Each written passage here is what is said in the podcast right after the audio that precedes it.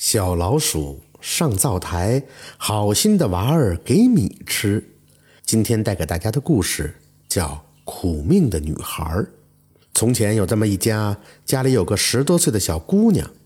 从打她爹爹娶了继母娘，这个小姑娘就总是受继母娘的气，在家里啊，什么活都得她来干。这天，小姑娘早晨起来做好了饭，往出捞的时候，洒到锅台上一点儿。就有一只小白耗子跑出来吃锅台上的饭。从此以后呢，小姑娘就天天给这只白耗子撒点饭。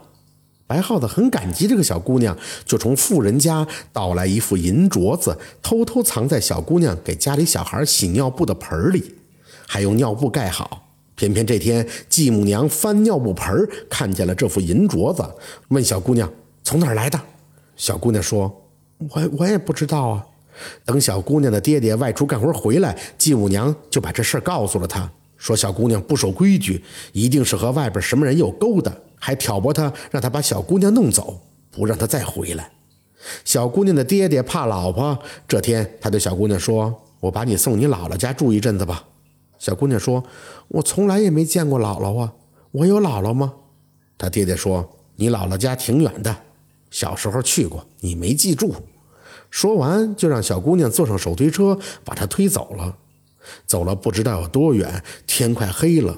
小姑娘的爹爹放下车，让她把两只手伸出来。这小姑娘不知道怎么回事，就把手伸了出来。她的爹爹把身后别的斧子抽了出来，照着她的两个手就砍了下去，把她两个手都给砍掉了，又把她推到了山沟里就跑了。不知道过了多少个时辰，小姑娘醒过来，她疼得站不起来，就往前爬，也不知道爬了多远。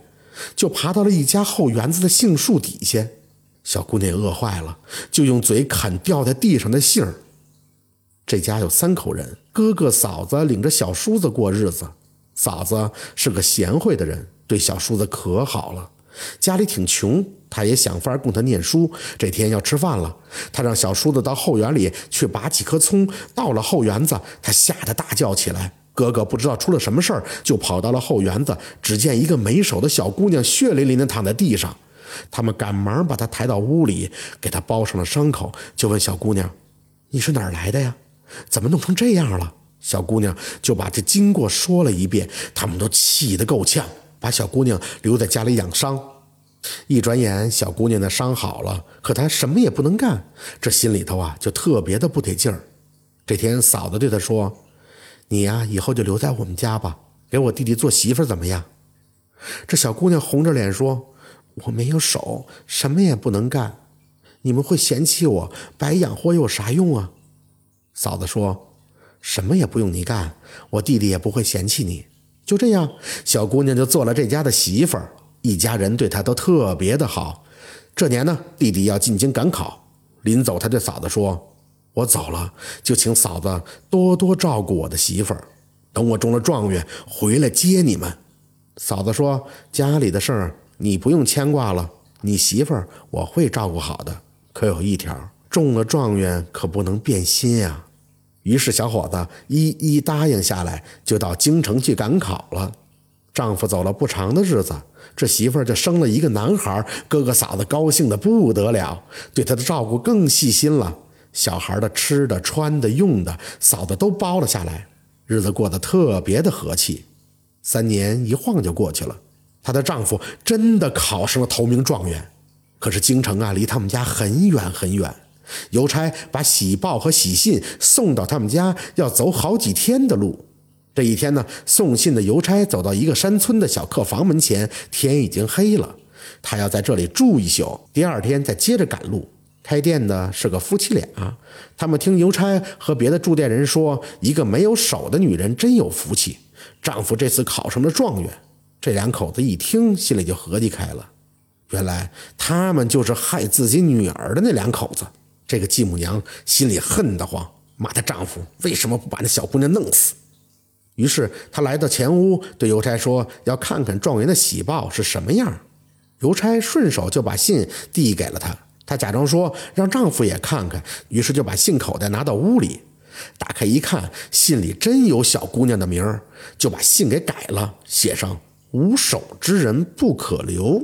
写完之后，又把信和喜报装进了信口袋，拿出屋来递给了邮差，嘴里不住地说：“啊，这真有福气，真有福气。”邮差哪里知道信已经让他们给改了，于是把这喜报和信送到了状元家，一家人高兴的不得了。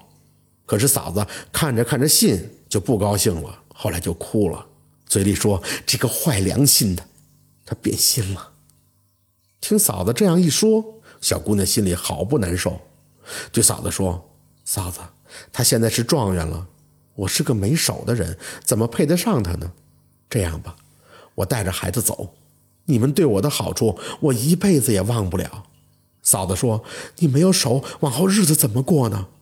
他说：“嫂子，你尽管放心，我会把孩子养大的。”哥嫂怎么留也没留住，没办法，嫂子只好给他俩拿了钱，又带了不少的饽饽。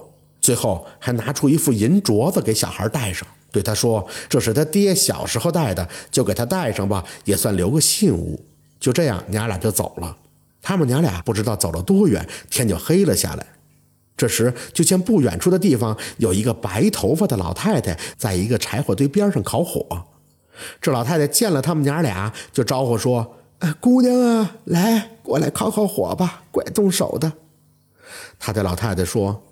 我是没有手的人呀，老太太又说：“我原来也是没有手的，这一烤火，手就长出来了。你快烤吧。”这女孩领着孩子走到火堆旁，伸出两个胳膊在火上一烤，真的长出两只手来。她高兴坏了，心想：“这回我可有手了，不愁不能干活了。”原来，原来这老太太就是那女孩小时候喂的白老鼠。